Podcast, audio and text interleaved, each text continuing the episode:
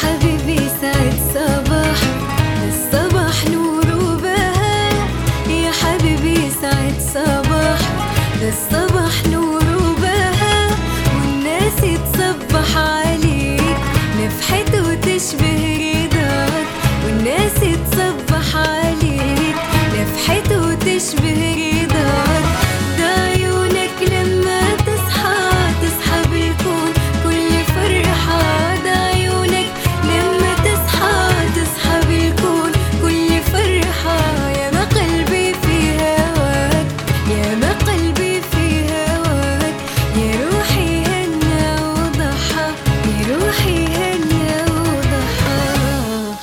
صباح الخير يا عدن.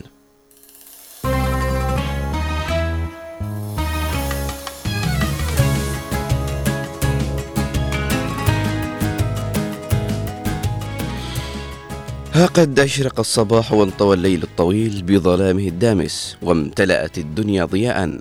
فلا تيأس واركب قاربك وأبحر حيث تريد أن تكون.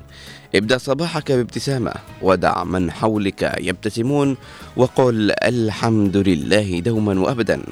فأنت كما أنت عليه في حال يتمناه غيرك كثيرون. صباح الابتسامة الجميلة صباح الخير لكل من ترك لنا أثرا طيبا في قلوبنا. لكل من مر عليها بسلام لمن لم يجرحها ولم يؤذها. صباح الخير كل الخير لكم.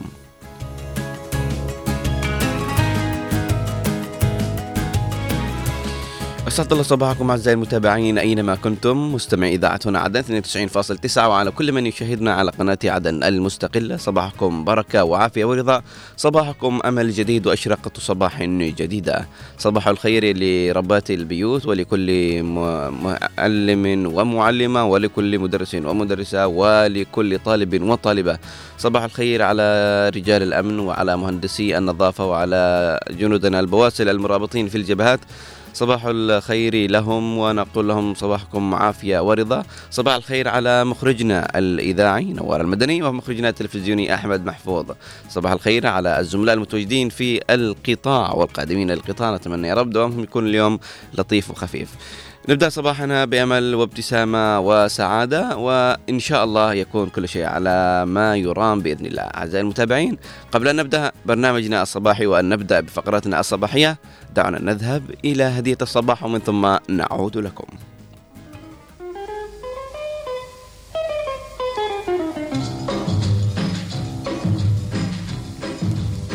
البنت الشلبية عيونها لهبية حبك من قلبي يا قلبي انت عينيا. حبك من قلبي يا قلبي انت عينيا. حد القناطر محبوبي العطر كسر الخواطر يا ولفي مهان عليا. كسر الخواطر يا ولدي ما هان عليا. بتطل بتلوح والقلب مجروح وأيام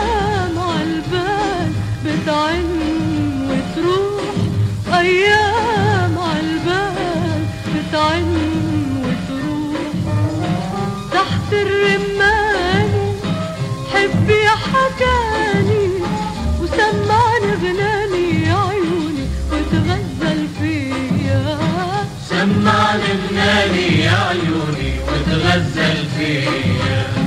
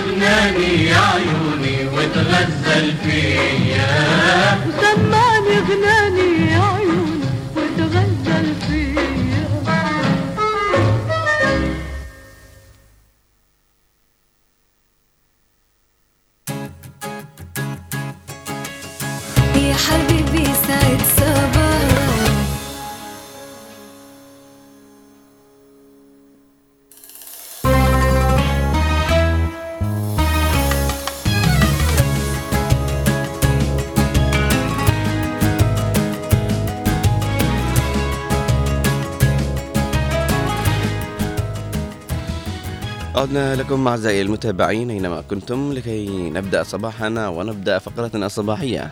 ودعونا نذهب لنتعرف عن أحوال الطقس والطقس في محافظتنا الجنوبية.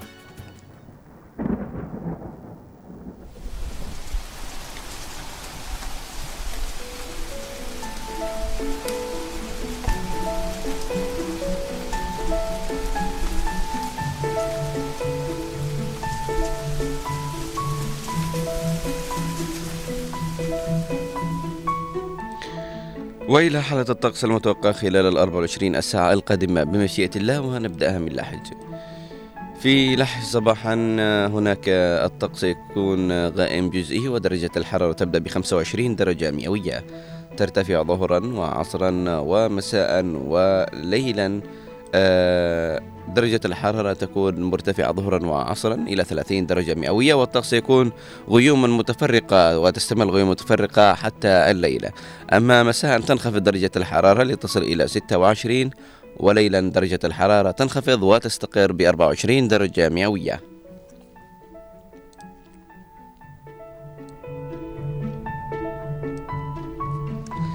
أما بالنسبة للطقس في أبين أبين صباحا وليلا وبينهما ظهرا وعصرا ومساء ستكون غيوما متفرقة. صباحا درجة الحرارة تبدأ ب 26 درجة مئوية ثم ترتفع ظهرا وعصرا إلى 29 ودرجة الحرارة مساء تنخفض إلى 26 وليلا تستقر عند 25 درجة مئوية.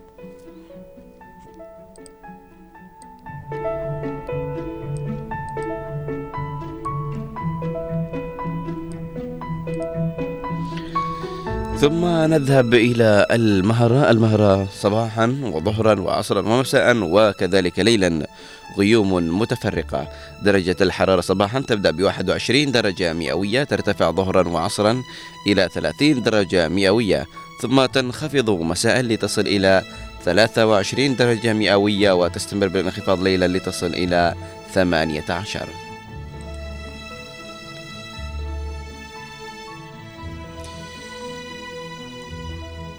ونذهب من المهرة إلى يافع يافع كذلك هي منذ الصباح وحتى الليل مرورا بالظهر والعصر والمساء. سيكون الطقس غيوما متفرقة. درجة الحرارة تبدأ ب 18 درجة مئوية ترتفع ظهرا إلى 24 وعصرا درجة الحرارة 23 تنخفض مساء إلى 19 وليلا تستقر عند 16 درجة مئوية.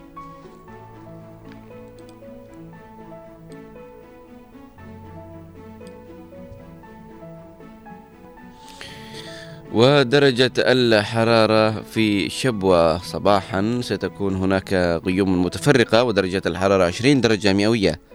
ترتفع ظهرا إلى آه، 27 مع غيوم متفرقة كذلك وعصرا 28 مع غيوم متفرقة. الغيوم المتفرقة تستمر حتى المساء وكذلك في الليلة مساء درجة الحرارة تنخفض إلى 24 وليلا تستقر عند 18 درجة مئوية.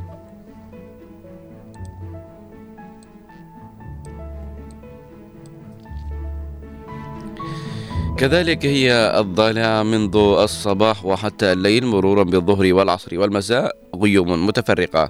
صباحا 16 ثم ترتفع ظهرا إلى 23 وكذلك عصرا تنخفض مساء إلى 17 وليلا تستقر عند 15 درجة مئوية.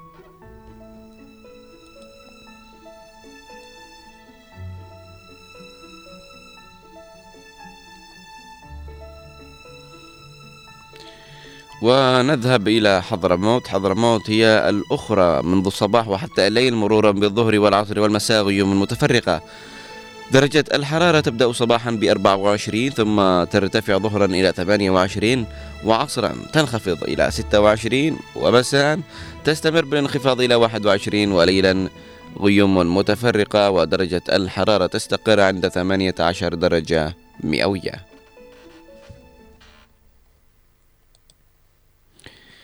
ومن ثم نبحر إلى جزيرة سقطرى لنتعرف عن الطقس والأجواء فيها لهذا اليوم. سقطرى صباحا غيوم متفرقة درجة الحرارة تبدأ ب 22 درجة مئوية. ترتفع ظهرا إلى 25 مع غيوم متفرقة كذلك عصرا غيوم متفرقة ودرجة الحرارة 24 مساء سيكون الطقس غالبا صافي ودرجة الحرارة تنخفض إلى 21 وليلا غيوما متفرقة ودرجة الحرارة تستقر عند 20 درجة مئوية.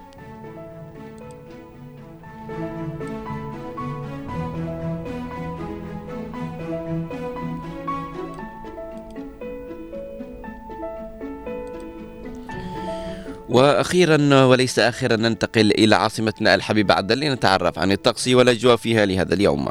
عدن صباحا سيكون الطقس غائما جزئي مع احتمال أمطار خفيفة ودرجة الحرارة تبدأ ب 25 درجة مئوية ترتفع ظهرا وعصرا إلى 26 مع غيوم متفرقة. كذلك مساء وليلا غيوما متفرقة ودرجة الحرارة مستقرة ب 25 درجة مئوية. ثم نذهب لنتعرف عن الرطوبة في عدن لهذا اليوم. الرطوبة صباحا 75% ظهرا تنخفض إلى 70% والرطوبة عصرا 72% مساء الرطوبة تعود ب 75% وليلا ترتفع إلى 76% إلى هنا أعزائي المتابعين أينما كنتم نكون أنهينا هذه الفقرة بعد أن خضنا وتجولنا في محافظتنا الجنوبية وتعرفنا عن الطقس. دعونا نذهب إلى فقرتنا التالية. المنتظرة وهي فقرة في مثل هذا اليوم.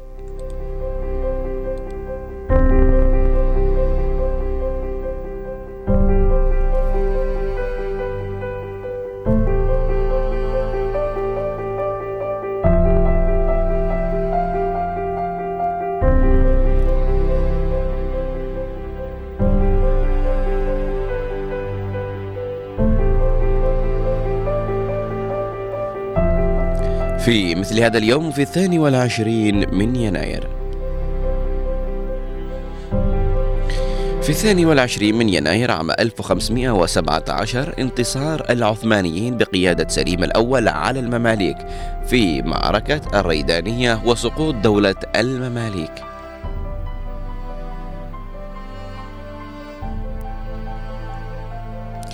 وفي عام 1840 بدء الاحتلال الإنجليزي لنيوزيلندا.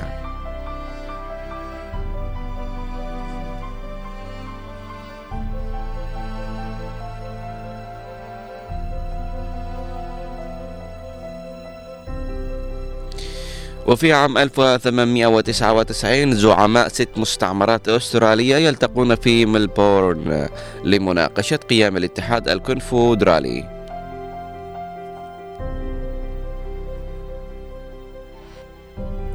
وفي عام 1901 تنصيب إدوارد السابع ملكا على المملكة المتحدة بعد وفاة والدته الملكة فيكتوريا.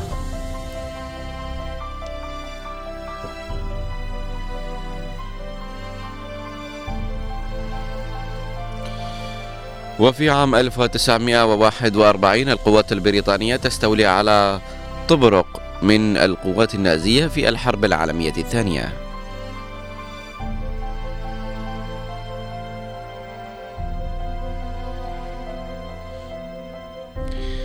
وفي عام 1963 الرئيس الفرنسي تشارل ديغول والمستشار الألماني كونراد أديناور يوقعان اتفاقية الإليزية.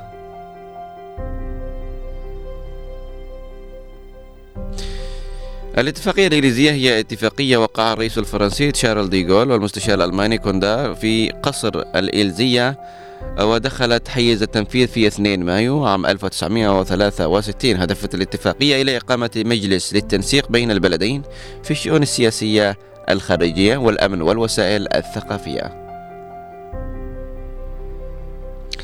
في عام 1970 أول طائرة ركاب جامبو تحمل ركاب تحط في مطار هيثرو قادمة من نيويورك وذلك في أول رحلة لها.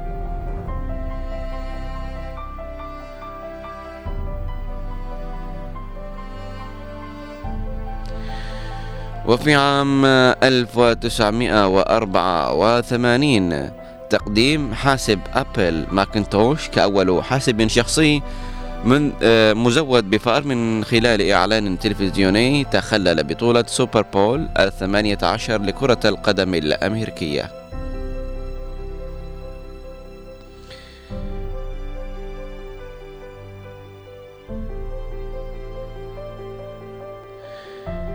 وفي عام 1800 أو 1988 زلزال في المناطق الشمالية في أستراليا بقوة 6.9 ريختر شعر بها ثلثي أستراليا.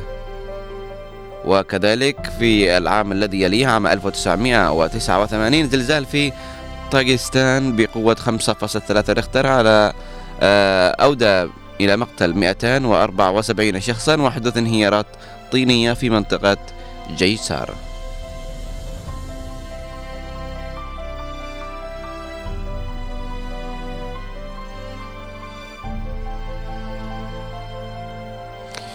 وفي عام 1997 مادلين أوليبارد تتولى رسميا منصب وزيرة الخارجية في الولايات الم- المتحدة لتصبح أول امرأة في تاريخها تتولى هذا المنصب.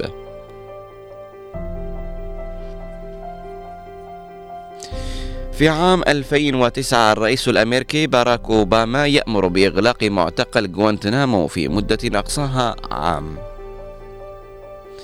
وكذلك في نفس العام الصين تحكم بالإعدام على اثنين من تجار مصانع الحليب لتعمدهما خلط مادة الميلانين مع الحليب لرفع نسبة البروتين.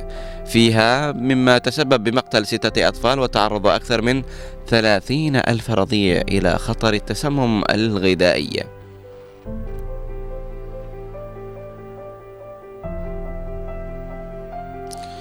وفي عام 2014 انطلاق مؤتمر جينيف الثاني في مدينة مونيتورو السويسرية ضمن جهود حل الأزمة السورية.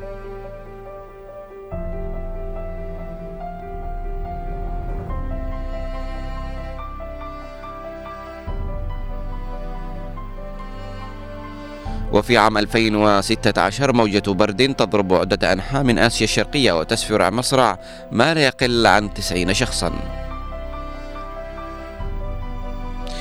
وفي عام 2022 وفي من وفي مثل هذا اليوم انتشار سلالة جديدة من فيروس كورونا في الصين مؤديا لوفاة أكثر من 80 شخصا وإصابة أكثر من 2000 آخرين حتى هذا التاريخ.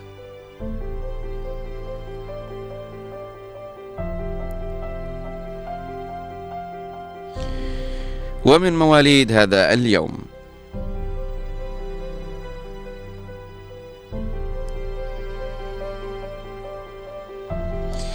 من مواليد هذا اليوم عام 1263 ولد الفقيه والمجتهد الإسلامي ابن تيمية.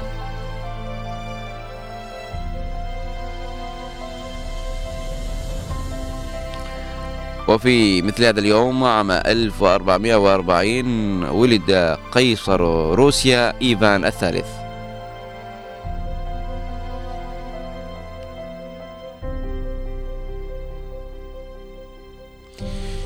وفي مثل هذا اليوم عام 1927 ولد القارئ المصري عبد العزيز علي فرج. وفي مثل هذا اليوم عام 1939 ولد المغني المصري ماهر العطار. وفي نفس اليوم وفي نفس العام آه، 39 آه، ولد الرئيس الإكوادور ألفريدو بالاسيو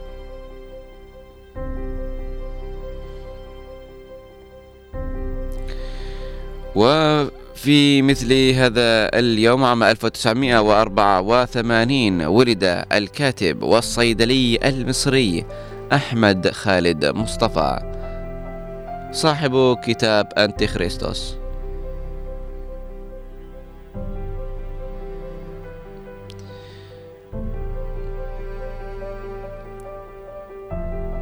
وفي مثل هذا اليوم عام 1908 أو 86 ولدت الممثلة المصرية نسرين إمام.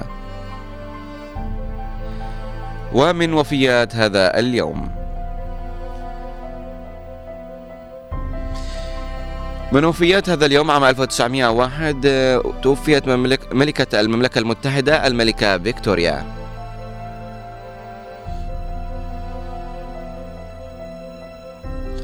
وفي مثل هذا اليوم عام 1974 توفي الكاتب المصري عبد الحميد جودة السحار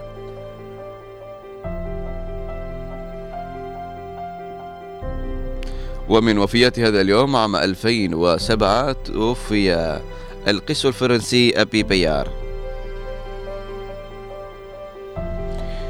وفي نفس هذا اليوم عام 2021 توفي شاعر الشاعر الشعبي الإماراتي عبد الله بن سالم بن ديبان. ومن وفيات هذا اليوم عام 2022 توفي المخرج السوري بسام الملا. ومن الأعياد والمناسبات في مثل هذا اليوم.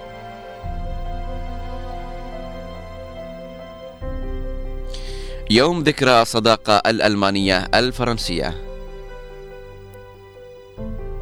ويوم الكاري في اليابان. إلى هنا أعزائي المتابعين أينما كنتم نكون أنهينا هذه الفقرة. دعونا نذهب إلى فاصل ومن ثم نعود لكم لنكمل باقي فقراتنا.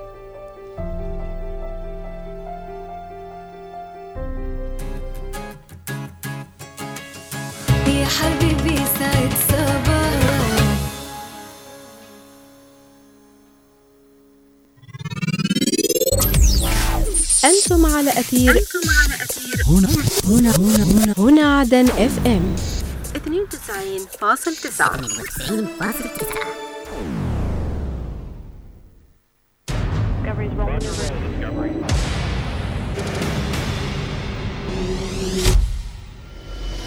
نقرأ ما تتناوله الصحافة والمواقع الإخبارية المحلية والعربية من أخبار ومقالات سياسية واجتماعية وثقافية ورياضية. لا تتفرقوا على الشعب هذا ذليتوا. لا تذلوا شعب عظيم. أني على هذا الوضع أنشقى على ثلاثة إيتام ثلاثة إيتام. تعال. لا إمكانية معانا؟ لا راتب زي ما الدولة لا أسعار. عبرت تنفيذية انتقال العاصمة عدن. عقدت هيئة المرأة شنت ميليشيا الحوثي الإرهابية قصفا عشوائيا. نهبط الآن سويا ضمن النشرة إلى الملف الرياضي. control وكرة يا الله! والهدف الأول! انفجار جماهيري نواكب فيها كل المستجدات وننقلها لكم في برنامج زاوية الصحافة. زاوية الصحافة من السبت للخميس الثاني عشر والنصف ظهرا. جولة إخبارية على هنا عدن اف ام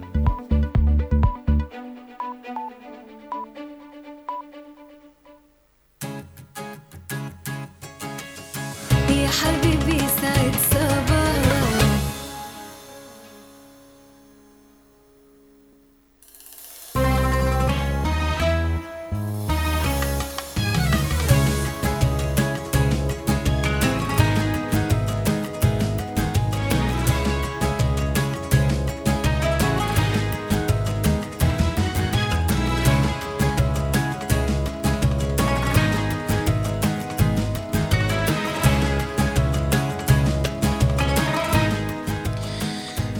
عدنا لكم أعزائي المتابعين لكي نذهب إلى جولة سريعة نزور بها الصحف والمواقع الإخبارية ونقرأ لكم آخر المستجدات في فقرة حلو الأخبار.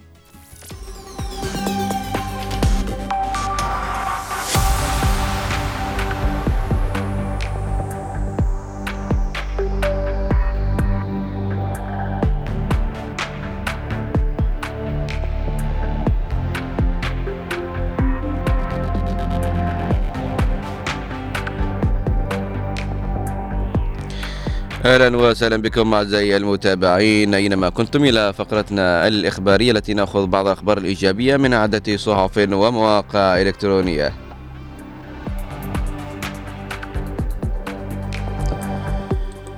وبداية نزور الموقع الرسمي للمجلس الانتقالي الجنوبي ونقرأ لكم من بند أخبار الجنوب الحالمي يلتقي رئيس مركز المرأة للبحوث والدراسات بجامعة لحج.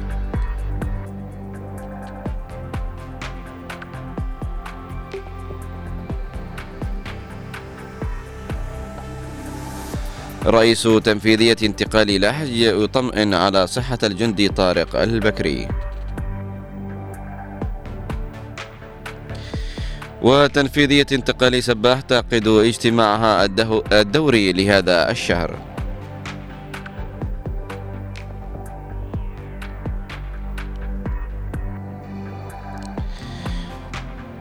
وننتقل إلى موقع وصحيفة 4 مايو ونقرأ لكم آخر الأخبار.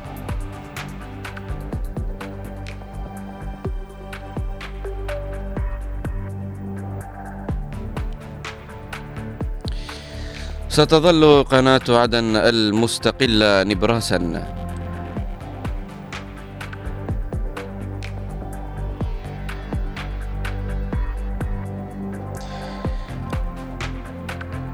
ورئيس انتقال الوضيع يطلع على أوضاع الأمن العام بالمديرية.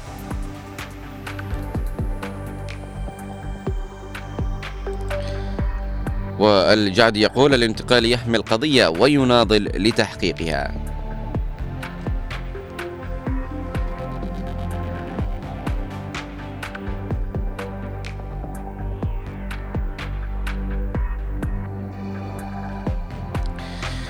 الجمعية الوطنية تتفقد المرافق الصحية في الضالع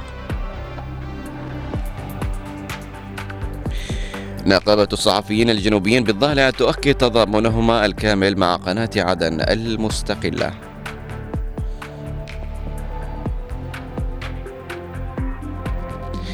الكثير يشيد بجهود الباحث باحشوان في توثيق تراث حضرموت.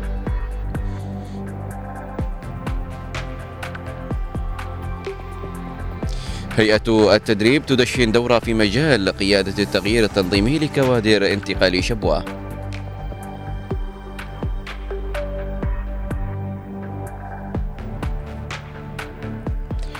وتدشين حملة الرشا الضبابي في شوارع مديرية المعلى. وانتقالا إلى موقع وصحيفة عدن تايم ومن بند أخبار عدن نقرأ لكم.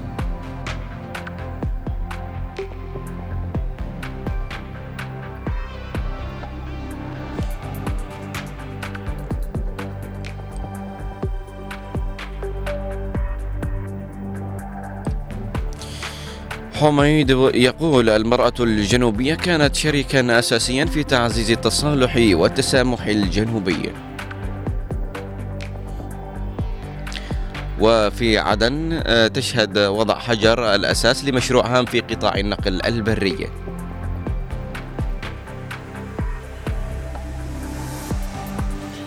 وفي عدن ضبط باص مسروق بعد محاولة تهريبه باتجاه الساحل الغربي.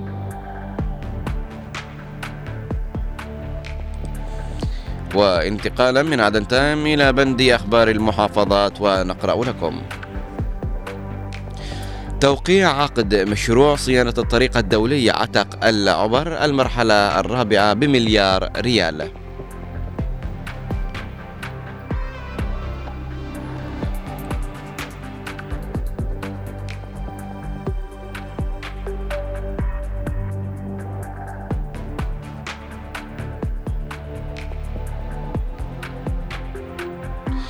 ومنظمة العمل ضد الجوع تعتزم تنفيذ مشاريع خدمية في لحج. وبدعم إماراتي تدشين مشروع خدمي يفيد أربعة آلاف نسمة في حضرموت خطوات جادة يتخذها انتقال الضالع على مستوى السلطة المحلية. وحضرموت تدشين العمل في مركز المحور الطبي الممول من الهلال الأحمر الإماراتي.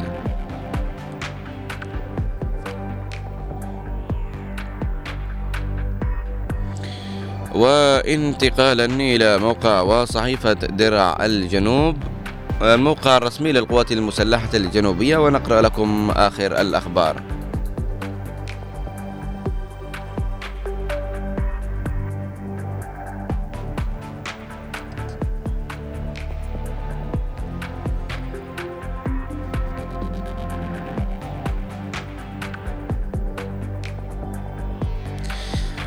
العميد المنهالي يتفقد سير العمل في شرطة السير والاطلاع على سير حملة ترقيم المركوبات أمن العاصمة عدن يلقي القبض على متهم بجريمة قتل فار من وجه العدالة.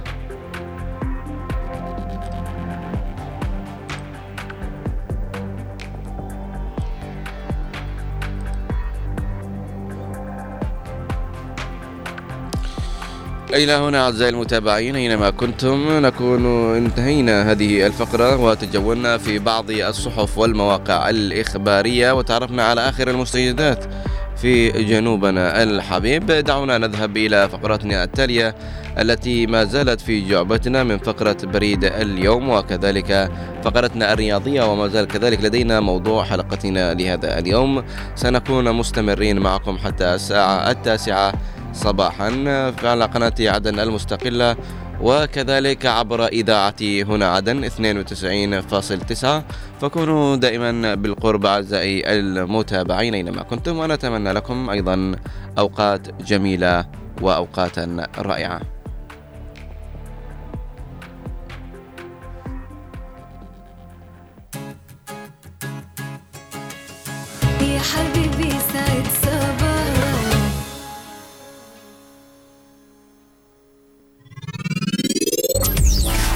أنتم على أثير هنا.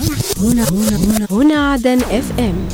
92.9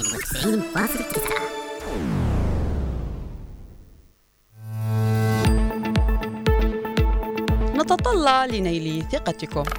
نضعكم في صورة الخبر وتفاصيله. انطلق أبطال القوات المسلحة الجنوبية تعيش مدينة زنجبار عاصمة محافظة أبيان. ومع تفاقم معاناة المياه في إحياء المدينة. هم جديد يضاف إلى قائمة الهموم التي تشغل بال المواطن. تقارير إخبارية وتحليلية. مركز الطوارئ التوليدية الشاملة. إلى الشعيب مرة أخرى. ستة شهداء رووا الأرض بدمائهم الزكية. مفارقين عائلتهم لجرح لا يندمل. نجسد المهنية الموضوعية والدقة هي السبق في تقارير الأخبار. تقارير الأخبار من السبت إلى الخميس في تمام الساعة السادسة مساء.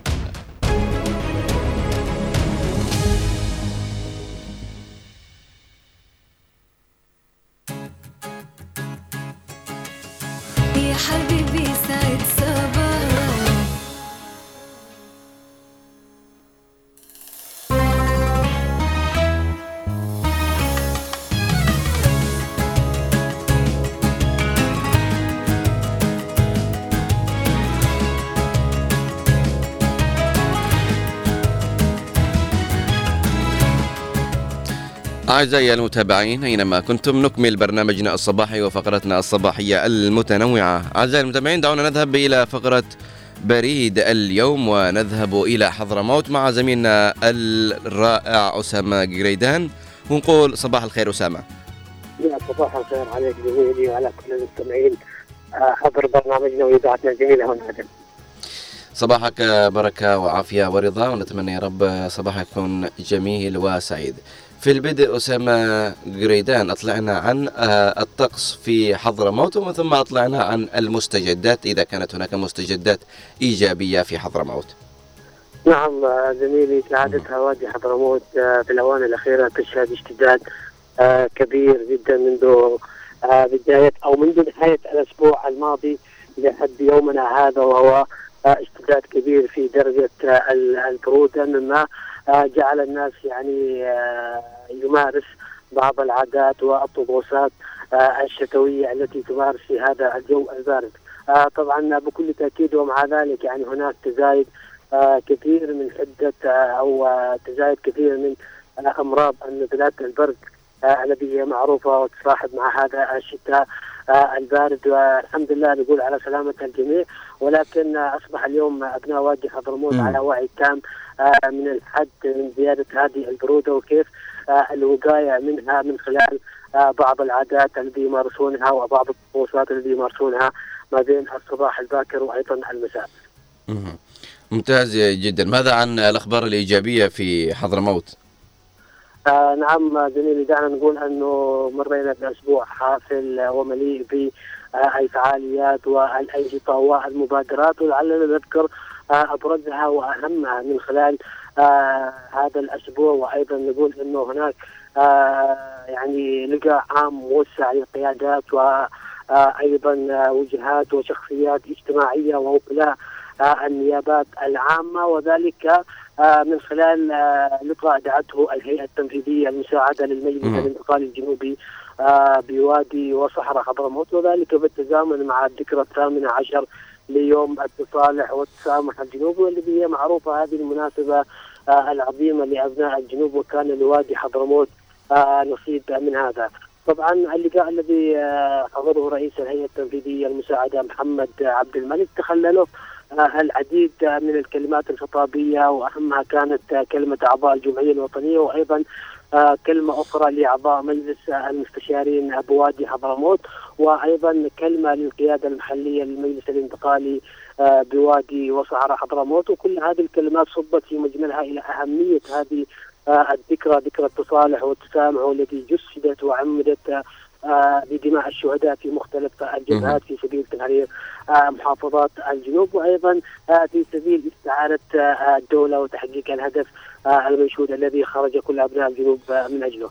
طبعا آه، بكل تأكيد آه، من خلال هذا اللقاء قياده الهيئة التنفيذية المساعدة آه، بوادي وصحراء حضرموت أكدت على أهمية هذا التصالح وهذا التسامح كأساس آه، للتقدم نحو بناء الدولة الجنوبية آه، أيضا آه، أبدت استعدادها آه، عن آه، أدلت استعدادها للجلوس والحوار على طاولة واحدة مع أي طرف آه، غيور على أرضه وعرضه مهم. وأيضا مكتسباته ووطنه للوصول إلى الهدف السامي وأيضا آه، تفويت الفرصة على الاعداء في تحقيق آه، مآربهم.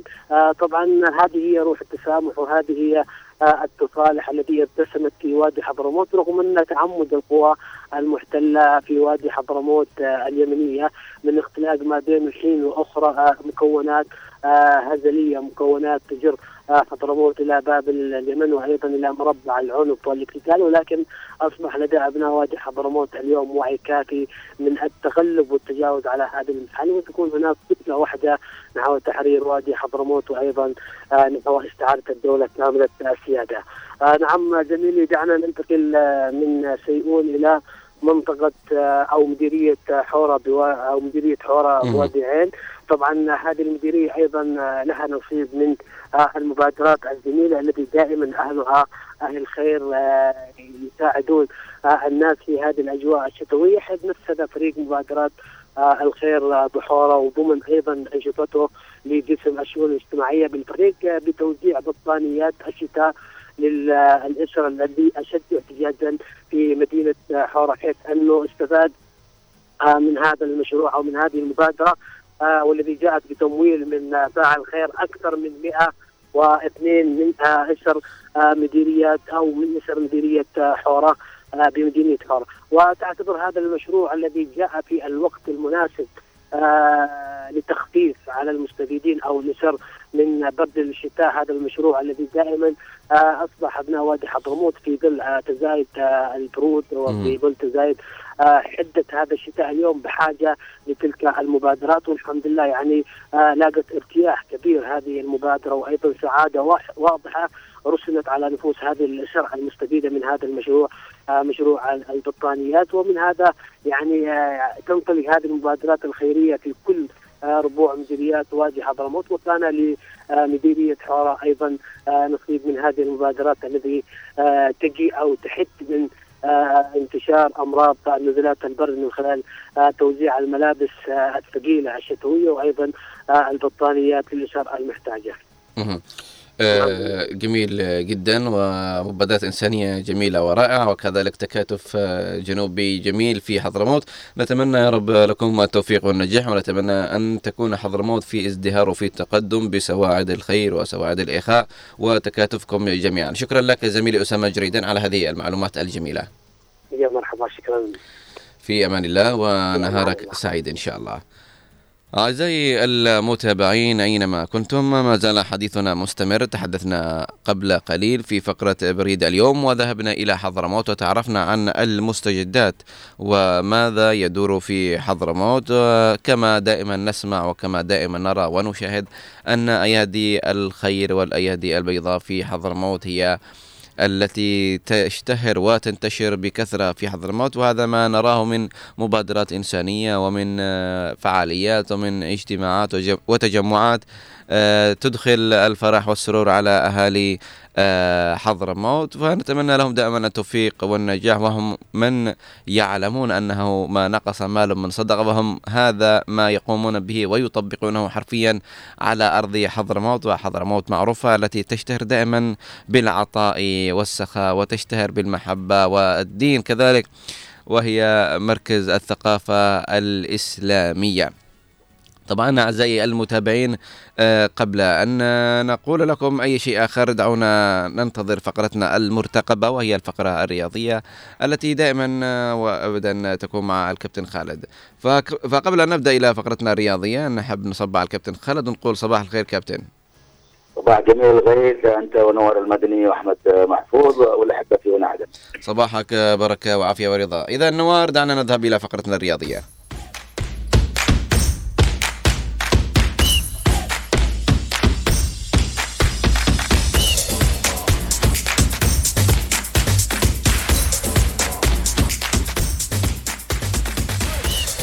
عودة سريعة لكم أعزائي المتابعين. أينما كنتم إلى فقرتنا الرياضية التي دائما وأبدا مع الكابتن خالد. كابتن خالد آه، دعنا نبدأ ونتحدث عن الأخبار المحلية. طبعا يقال أن هناك تسمعني كابتن خالد؟ هل. تسمعني كابتن؟ أيوه أسمعك حبيبي. ممتاز. كابتن خالد دعنا نبدأ بالأخبار المحلية. ويقال أن هناك توقيع عقد شراكة مع أحد لاعبي عدن. نعم غيث نبتدئ لك الصباح أكيد أنت ومن يستمع أثير هنا. آه، الحدث هو بالنسبة لنا مهم جدا غيث لأنه تفاصيله ترتبط بالنجم الذي هو أصبح ظاهر حقيقة مع كرة القدم العدنية ولاعب المنتخب الناشئين توجه بكأس آسيا مرتين عادل عباس عادل عباس حديث مفتوح مع الجمال حديث مفتوح مع قيمة الموهوب حديث مفتوح مع لاعب يتطور حديث مفتوح أنه هذا اللاعب يذكرنا بنجوم سابقين كانوا قدمتهم الرياضة الجنوبية وبالتالي لما تحدث عن عادل عباس والعقد الذي وقع معه أمس هذا العقد آه، غي يعني غير يوفر بيئة حاضنة لهذا اللاعب. ليجتهد مع كرة القدم يعني ال- العقد سيوفر له راتب سيوفر له آه، رعاية آه، يعني دراسية سيوفر له رعاية طبية سيوفر له راتب شهري وراتب سنوي. وبالتالي أعتقد إنه الحدث هذا مهم. طبعا كان تم بحضور وكيل وزارة الشباب خالد الخليفي. يزيد العارف ريمي أيضا الكابتن النجم على الصاصي مجموعة من نجوم الزملاء له في المنتخب. وبالتالي هذا الموضوع مهم جدا غيث يعني نتمنى أن يتكرر لأنه نحن نشعر بقيمة الظروف الصعبة التي يعانيها اللاعبين مع الحياة مع التداعيات. وبالتالي اليوم عادل عباس لا يخشى المستقبل. بحسب العقد ال- الموقع معه لا يخشى المستقبل وعليه أن يقدم كل ما هو جميل لأنه يمتلك قدرات خاصة مع كرة القدم. نحن سعداء بهذا الأمر. غير صحيح. سعداء لأنه لاعب من أبناء عدن وتحديدا من نادي التلال آه، حظي بهذا الأمر لكل مجتهد نصيب بمعنى أنه ما قدمه عادل عباس مع كرة القدم اليوم من هذه الخصوصية. نحن سعداء سعداء جدا. نتمنى لعادل عباس كل شيء جميل في الفترات القادمة. بإذن الله يا رب. كابتن خالد دعنا نذهب إلى دور المجموعات في كأس آسيا آه، قطر 23 طبعا أمس المملكة العربية السعودية أو المنتخب السعودي آه، حجز موقعيه طبعا في الدور القادم في آسيا باعتبار أنه فاز بهدفين في ثاني مبارياته أمام المنتخب الغرغستاني وبالتالي ست نقاط آه، تضع المنتخب السعودي في الدور الثاني. هناك مباراة أخيرة ثالثة سيخوضها لكن بالأخير أنه أهداف المنتخب السعودي سجلت من محمد كنو وفيصل الغامدي 35 و84 وبالتالي مثل ما قلت السعودية في الدور الثاني أيضا أمس كانت نتيجة مخيبة لعمان الذي تعادل مع المنتخب التايلاندي بدون أهداف وبالتالي آه، نقطة وحيدة لمنتخب عمان كان خسر في الجولة الأولى أمام المنتخب السعوديه ما زالت هناك جوله ثالثة نحن سنتابعها أكيد غيث من خلال سير صوت هنا عدن نعم كابتن. كابتن خالد إلى الجولة الواحد والعشرين من الدوري الإيطالي. آه نعم حقيقة أنه في الدوري الإيطالي أمس آه، اليوفنتوس آه، تصدر آه، يعني آه، الدوري بعد أن استفاد من غياب طبعا إنتر ميلان الذي يلعب في آه، السعودية في كأس السوبر. اليوفنتوس فاز على مضيفي ليتشي بثلاثية نظيفة. آه، طبعا آه، فلاهوفيتش سجل هدفين آه، 59 68 ثم بريمر سجل هدف ثالث. وبالتالي ثلاث نقاط رفع بهم الرصيد ل 52 نقطة. متخطيا طبعا الإنتر ميلان صاحب ال 51 نقطة. حوار جميل لليوفنتوس حضور رائع آه، قدرة على آه، هكذا يعني تقديم حضور مع النتائج. أكيد نحن نتمنى لليوفنتوس كل شيء آه، آه، جميل في قادم الأيام. نعم كابتن. كابتن آه، خالد بالحديث عن الدوري الإنجليزي الممتاز ما هي أخبار ليفربول؟ طبعا أحداث ليفربول ترتبط بغياب محمد صلاح، محمد صلاح أصيب، محمد صلاح آه، يعني غادر ال- المعسكر المنتخب المصري، محمد صلاح هناك هجمة حقيقة على هذا اللاعب الكبير جدا، محمد صلاح أكيد مؤثر في ريال ليفربول وبالتالي ليفربول أمس يؤكد أنه أيضا آه، يعني لم يتأثر كثيرا بغياب محمد صلاح، أمس فاز باربع اهداف طبعا في الجولة 21 آه، ديوغو جوتا البرتغالي الجميل كان ساهم آه، شارك في ثلاثة أهداف آه، صنع الهدف الأول لزميله طبعا سجل أيضا هدفين وبالتالي ليفربول يعتري الصدارة أكيد ب 48 آه، نقطة متقدم بخمس نقاط آه، سنتابع معطيات الدوري الإنجليزي في قادم الأيام. بإذن الله كابتن. كابتن دعنا نذهب إلى الد- الجولة الواحد والعشرين من الدوري الإسباني. نعم أبرز ما في الجوله أنه ما زال ما زال جيرونا الفريق المغمور. طبعا آه، يحقق نتائج مذهلة هكذا من بوابة كرة القدم باعتبار أنه آه، يواصل الانتصارات آه، يواصل الصدارة أمس في الجوله 21 تحقق طبعا اشبيليا بخمس أهداف لم يكن هذا الأمر يتحقق في سنوات ماضية. وبالتالي جيرونا رفع الرصيد ل 52 نقطة في المركز الأول. طبعا تقدم على ريال مدريد صاحب ال 51 نقطة. الذي كان قبل ذلك فاز على آه، فريق ألميريا. طبعا متذيل الترتيب آه، فوز صعب لريال مدريد في ملعبه طبعا بثلاثة أهداف لهدفين آه، أمس ريال مدريد خطف الفوز من بوابة طبعا كارفخال في الوقت ال- البدل الضايع وبالتالي فوز صعب. لكن ثلاث نقاط مهمة جدا طبعا لريال مدريد. ما زال في المركز الثاني لديه مباراة مؤجلة طبعا باعتبار إنه غاب هناك في السوبر الإسباني. أيضا أمس برشلونة انتزع فوز أيضا لم يكن سهل باربع أهداف لأنه برشلونة سجل الهدفين الثالث والرابع في الأوقات الأخيرة من المباراة وبالتالي آه، أيضا برشلونة يرفع الرصيد إلى 44 نقطة في المركز الثالث. يقلص الفارق آه، سنتابع معطيات الليغا الأسبانية مع الألوان الكبيرة طبعا آه، ريال مدريد وأيضا برشلونة أتلتيكو مدريد وأيضا الظاهرة في هذا الموسم فريق جيرونا. نعم كابتن. كابتن بعد الحديث عن الدوري الإسباني. دعنا نذهب ونتحدث عن الدوري الألماني في جولته آه، آه، الثامنة عشر. نعم في الجولة 28 آه، في الجولة 18 مثل ما قلت آه، غيث أمس آه، لم يكن أحد يتوقع أنه آه، اليانزا أرينا طبعا ملعب بايرن ميونخ سيشهد خسارة آه، الفريق الكبير طبعا بهدف أمام فيردر بريمن لكن كرة القدم هكذا معطيات آه، بريمن كان سجل الهدف الوحيد من خلال فايزر في الدقيقة 59 وبالتالي آه، آه، بايرن ميونخ يخسر سلسلة طويلة مع الانتصارات. طبعا آه، سلسلة وصلت إلى 28 مباراة دون آه، وبالتالي فيردر بريمن أيضا آه، الذي بالأصح آه، فترة طويلة لم يفوز على بايرن ميونخ أيضا. السلسله آه، وصلت إلى 28 مباراة.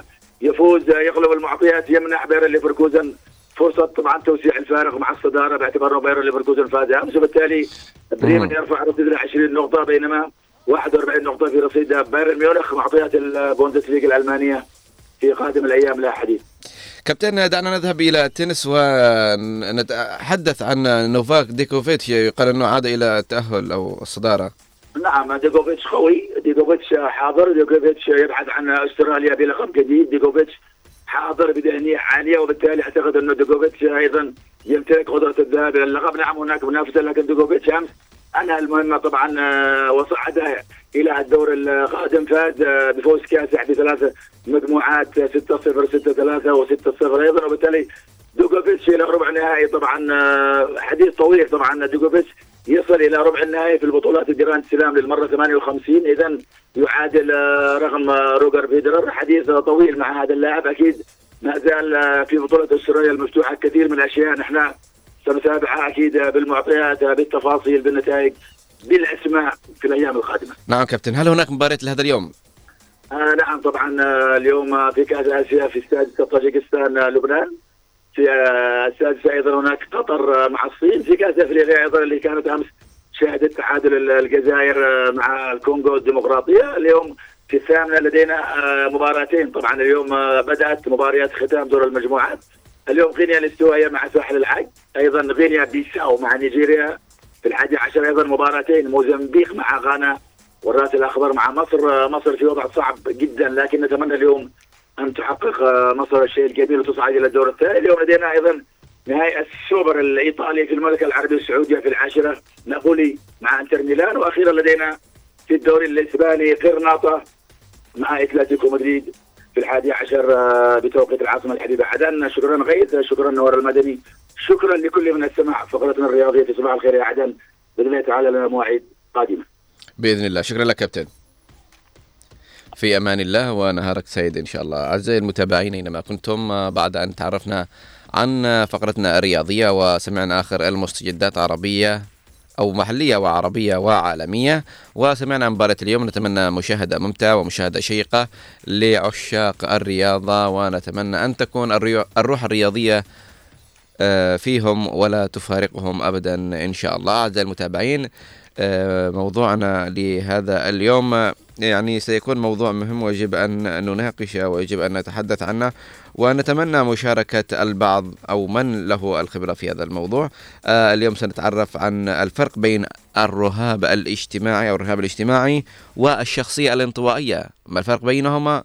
وكيف ممكن أننا نتعرف عن هذه الشخصيتين وكيف إحنا ممكن نعيد إدماجهم إلى المجتمع. هذا حديثنا لهذا اليوم. دعونا نذهب إلى فاصل ومن ثم نعود لكم. فخلوكم دائما بالقرب أعزائي.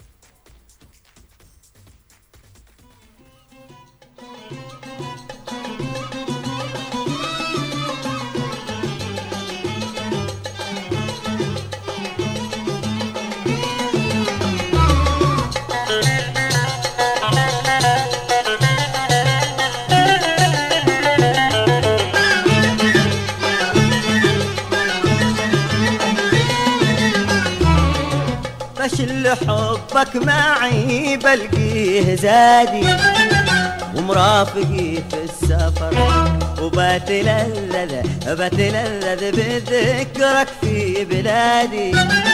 في مقيلي والسمر وانت عسى عاد بتذكر ودادي. ونقد ناسي يا ما ناسي جنب ناسي جنب ناسي جنب مثلك تناس الوداد في خير انت وأنا. هنلتقي في ساعة نلتقي. في ساعة آه نلتقي في ساعة بشل حبك معي بلقيه زادي. ومرافقي في السفر وبتلذذ بتلذذ بذكرك في بلادي. في مقيلي والسمر وانت عسى عاد ما تذكر ودادي. ونقد ناسي يا ما ناسي جم ناسي جم ناسي جم مثلك تناس الوداد. بخير انت وأنا هنلتقي في ساعة نلتقي في ساعة آه نلتقي في ساعة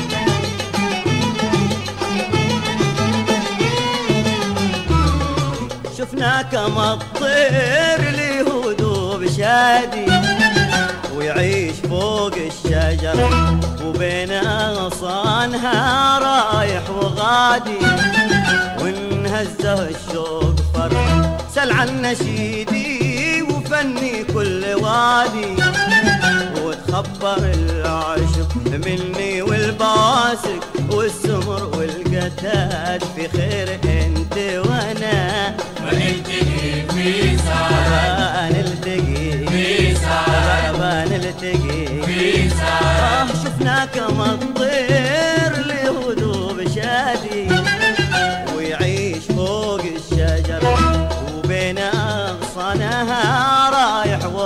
وغادي ونهزه الشوق فرح سل عن نشيدي وفني كل وادي وتخبر العشق مني والباسط والسمر والقتال بخير أنت وأنا بنلتقي في سعادة. بنلتقي في سعادة. آه نلتقي في سعادة.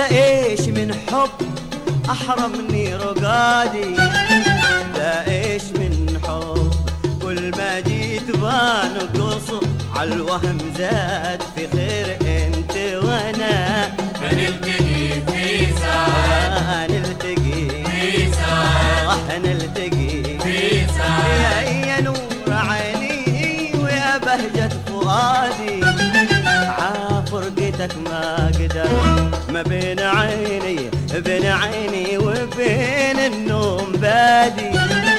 بيت حليف السهر ده إيش من حب؟ أحرمني رقادي. ده إيش من حب؟ كل ما جيت بنقص على الوهم زاد في خير أنت وأنا. بنلتقي في سعادة. نلتقي في سعادة. بقى بقى نلتقي في سعادة.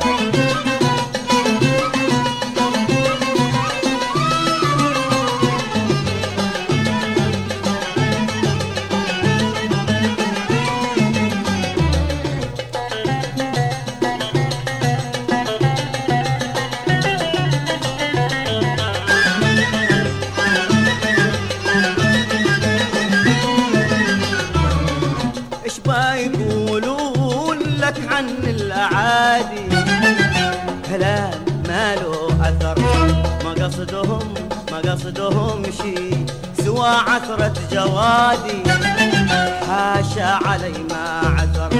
إيش بيقولون لك عن الأعادي؟ كلام ما له أثر. ما قصدهم شي قصدهم شي سوى عثرة جوادي. حاشا علي ما عثر. ما زلت ماسك على عهدي محادي. حافظ ودادي. الناس ليهم يحفظون الوداد في خير انت وأنا بنلتقي في سعادة. آه نلتقي في سعادة. آه نلتقي في سعادة. إيش إيش بيقولون لك عن الأعادي كلام ما له أثر ما قصدهم قصدهم شي سوى عثرة جوادي حاشا علي ما عثر ما زلت ماسك على عهدي محادي حافظ ودادي وخير الناس ليهم يحفظون الوداد بخير انت وأنا بنلتقي في سعادة. نلتقي في سعادة. نلتقي في. نلتقي نلتقي. نلتقي نلتقي. نلتقي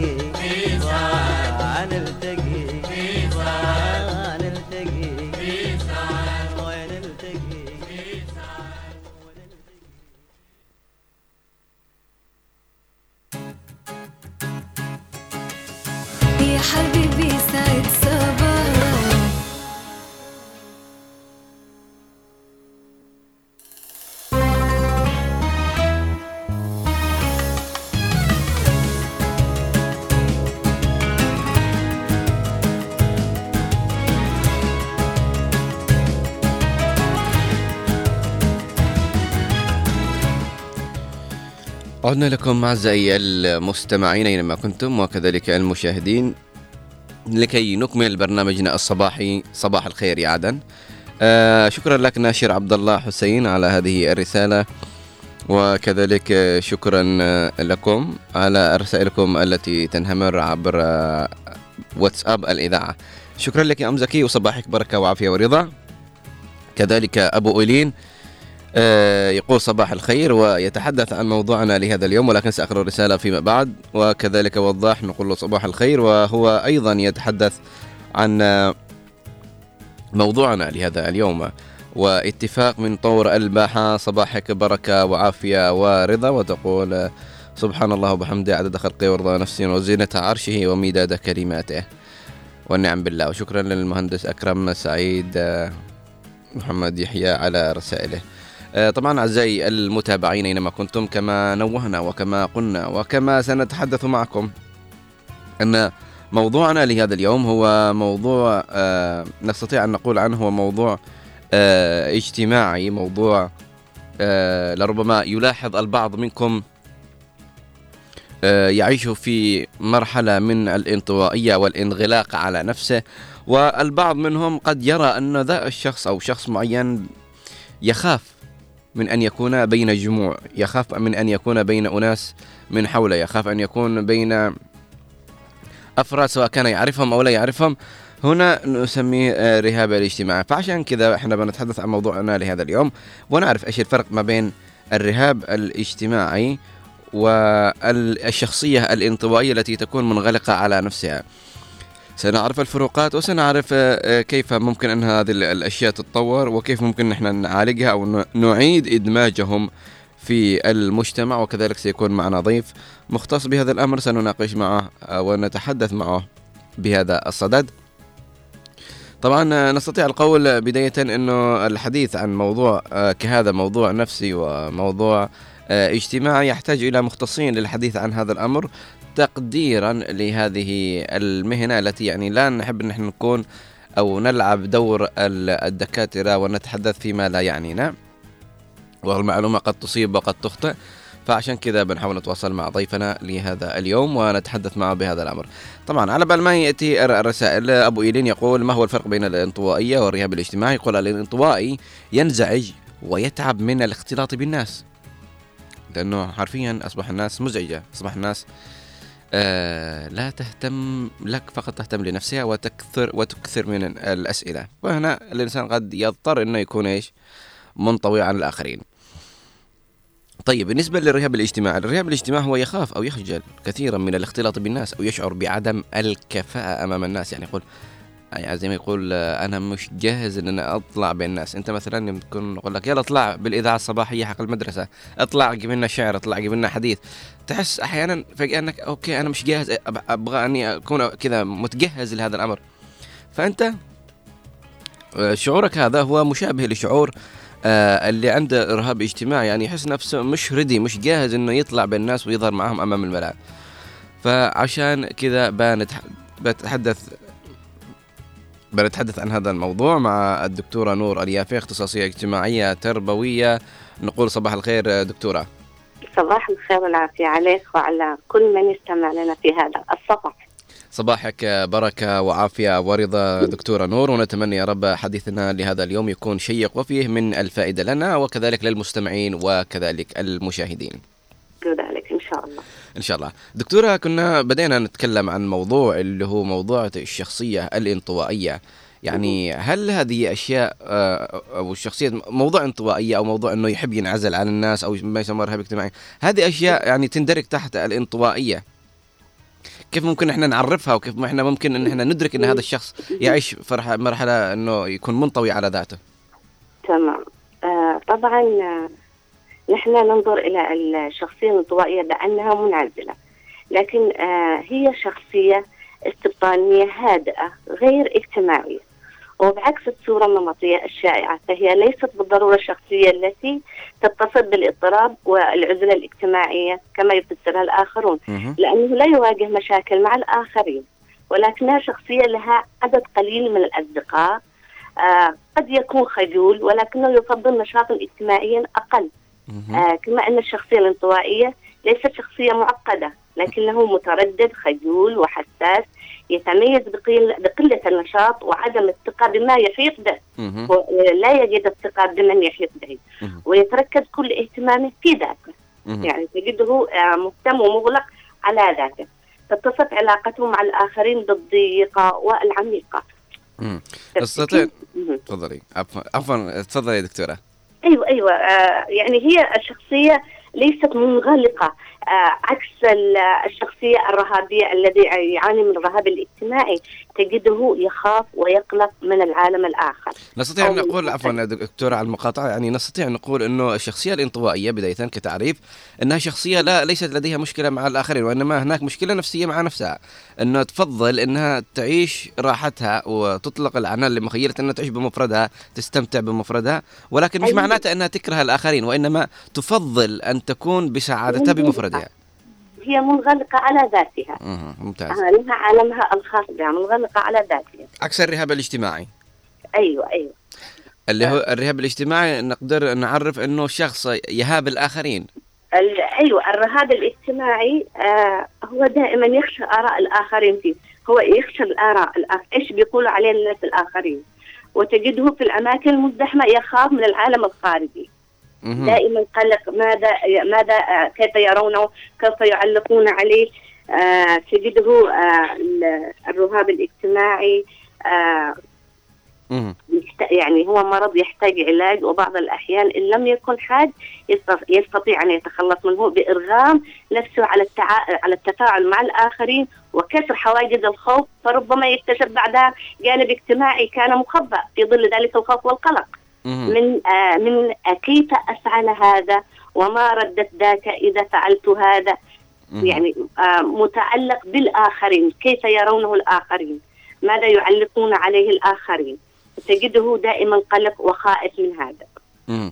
يعني أيه. نستطيع أن نقول أنه إذا حاولنا أن إحنا نفرق دكتورة ما بين الإنسان آه، اللي فيه رهاب اجتماعي وعن الشخصية الانطوائية. الرهاب الاجتماعي إنه قد يشوف نفسه دائما إنه غير كفء إنه يطلع ويظهر أمام الآخرين أو ربما يتحدث معهم ويخاف من نظرة الناس التي تنعكس عليه. وأنت وضحتي دكتورة إنه قد يستطيع إنه يخرج نفسه من هذه الدائرة ويكون آه، متفاعل مع الآخرين. أيوه يكسر حاجز الخوف فربما يكتشف بعدها جانب اجتماعي كان مخبأ في ذلك الخوف والقلق. فعلا فعلا.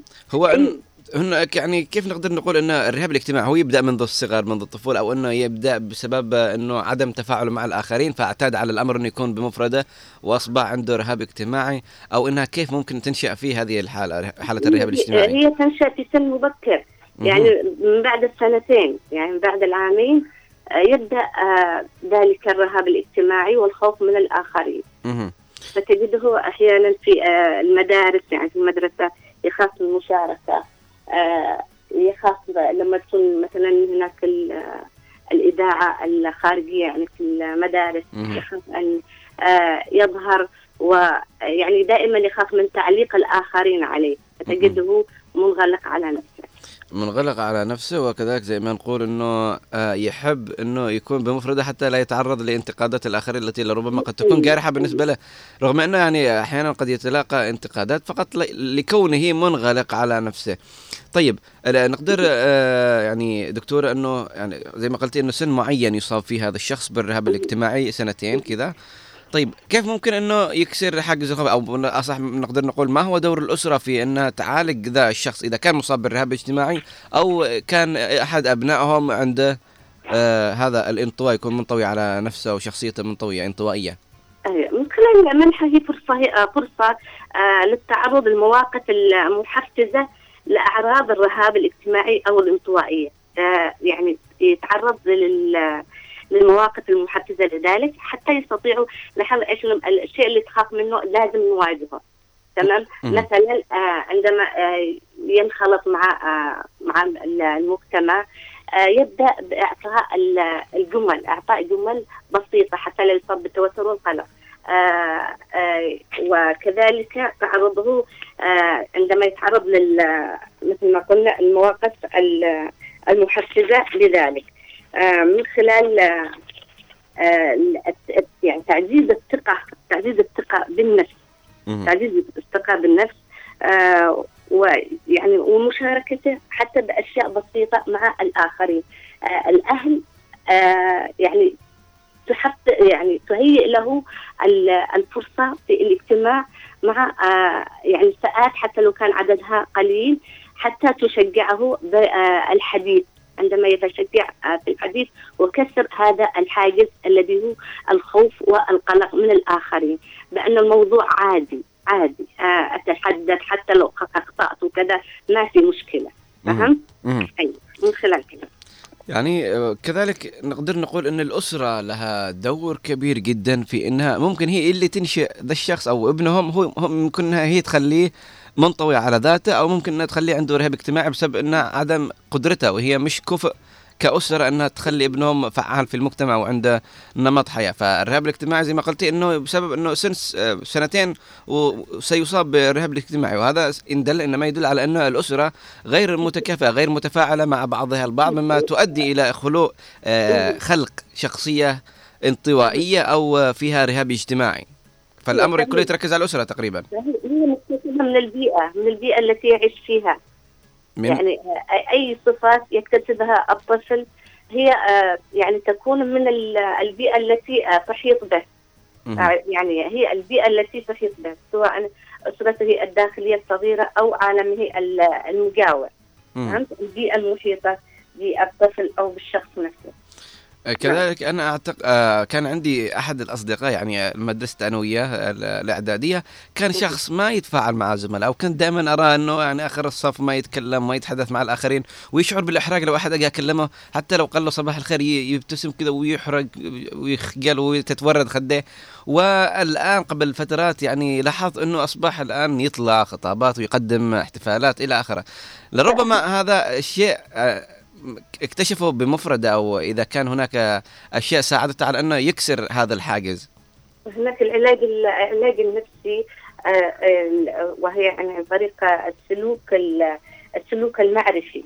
العلاج. يكون عن طريق السلوك المعرفي.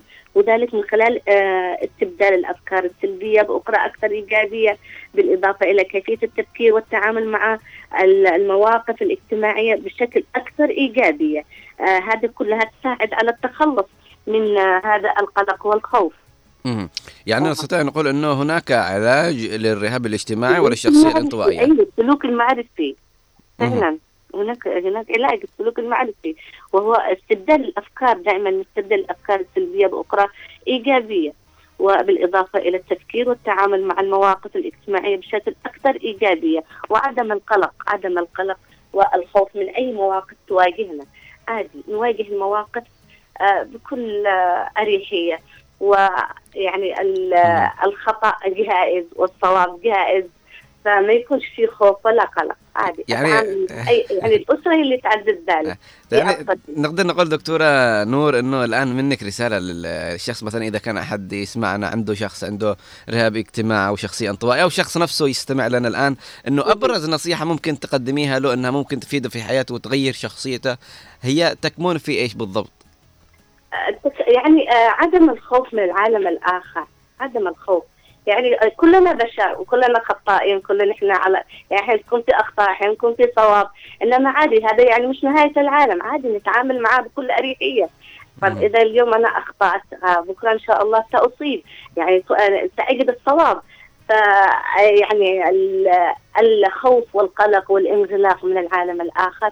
نحن الآن أصبحنا في عولمة والنت يعني عامل دوره وهناك آه، يعني بدل ما يعني هو إذا كان ممكن يروح إلى طبيب آه، نفسي أو آه، أخصائي اجتماعي أخصائي اجتماعي اخصائي نفسي ممكن يعالج نفسه بنفسه من خلال ال- البرامج هناك برامج على الإنترنت تعالج ذلك وتعزز الثقة بالنفس من خلال المشاركات المشاركات الفعالة مع ال- المحيط وتكون حتى تكون يعني الاجتماعات آه، مع الأصدقاء تكون ضيقة ووضع يعني أو طرح بعض ال- الجمل القصيرة آه، حتى لا يصيب بالتوتر والقلق يبدأ يشارك يشارك يشارك الآخرين حتى يستطيع أن يتخلص من ذلك القلق والخوف بالتدريج مهم. يعني يقدر يعالج نفسه ويقدر إنه ممكن يعيد زي ما قلت إحنا الآن في عصر آه، التفوق التكنولوجي والفائض المعرفي يقدر يتعلم أي شيء عبر الإنترنت وممكن أنه يعالج نفسه. لكن دكتوره مثلا إذا لم يستطع الشخص أنه يعالج آه، أنه يكون انطوائي أو مصاب بالرهاب الاجتماعي هل هذا سيؤثر أو يكون خطر على حياته مستقبلا؟ وهل يستطيع أنه يكون أسرة أو يكون آه، يعني أسرة ما يعني متكاملة يتزوج يقدر يتزوج يقدر يكون عنده أبناء؟ وإذا فع- فع- فعلها حرفيا هل سيؤثر كذلك على أطفاله؟ أكيد. انها إيش قلنا هذا يكون سببه إيش؟ الانطوائي والرهاب الاجتماعي إيش يكون سببه؟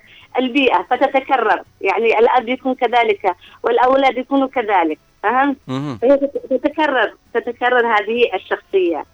إنما ما يستطيع أن يكون أسرة وكذا. يعني ما ما يعني ما هيش مشكلة كبيرة إنه يخليها يعني مفصول مفصول نهائيا. إنما يكون آه، بدرجات بسيطة درجات بسيطة تفاعله مع الآخرين. فهمت؟ آه الشخصية الانطوائية دائما يجد سلام داخلي عندما ينفرد بذاته. يعني مشكلته مش زي الرهاب الاجتماعي. ف يعني دائما يشعر آه، أنه مسكنه الأول بذاته مسكنه الأول والأخير. وقد يجد صعوبة في البقاء خارج لساعات طويله قد تسبب له بعدم الارتياح لأنه يفقد سلامه الداخلي. إذا طال ذلك الجلوس خارج عالمه. ولكن يعني يعني لا ذلك لا يعني آه، شعور عدم الارتياح أو هو شعور المرافق للخوف والذعر بل هي رغبة في الرجوع إلى حالته النفسية التي تبقي في توازن. توازن لكن بالعادة لا يوجد آه، صعوبة في التوحد مع آه، يعني أو يوجد صعوبة في التواجد في الأماكن العامة. يعني طيب نقدر نقول يا دكتورة نور إنه هل ممكن إنهم يشكلوا خطر على المجتمع؟ يعني بيكون أشخاص غير فاعلين هم أشخاص يعني غير لا لا. يشكلوا خطر على المجتمع وإنما يكونوا آه، جزء غير فعال أيوه أيوه اشخاص غير فاعلين لا لا لا يسببون يعني هم مش مش بقى يعني آه، اضطرابهم النفسي يؤدي إلى أعمال العنف وهكذا آه. هم يعني يخافون هم يخافون يعني يشاركوا الآخرين. أيوه. لا- يوجد لديهم عنف أيوة. ولا يشكلون خطر على أنفسهم. يمكن يشكلون خطر على أنفسهم إنه يبقوا مفصولين يعني مفصولين على العالم الآخر. هي هذه هي هذه. أيوة. فيعني إذا كانت هناك رسالة أخيرة حابة أنك توجهيها أو تعطيها للمستمعين والمشاهدين ماذا ستكون دكتورة نور؟ الله يعطيك العافية. ال ال الأسرة الأسرة دائما تقوم بدورها.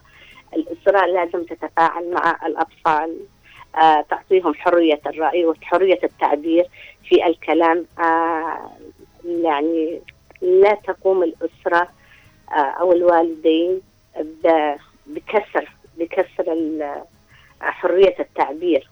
عندما نحن دائما نلاحظ أو السكتة يعني لما يتكلم الطفل حتى لما يجي يسأل أو السكتة أو السكتة ف يعني تعطيه كبت في التعبير والحرية عن آه، في الكلام عن نفسه أو التعبير عن المواقف التي يعيشها ذلك الطفل لازم الأسرة آه، هي الأول والأخير هي الأول والأخير الذي يؤثر على شخصية آه، الأبناء. ممتاز جدا. ونتمنى الأسرة تستمع لنصيحتك دكتورة نور ونتمنى أنه الشخصيات الانطوائية أو اللي هي منغلقة على ذاتها وعندها رهاب اجتماعي.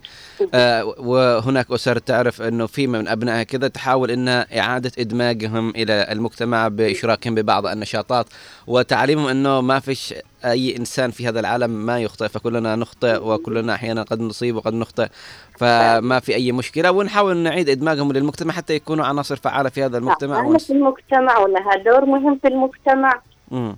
وهم البذرة الأساسية في المجتمع وبناء المجتمعات بالضبط. نعم نعم. آه شكرا لك دكتورة نور اليافع اختصاصية اجتماعية وتربوية. كنت معنا في برنامج صباح الخير يا عدن.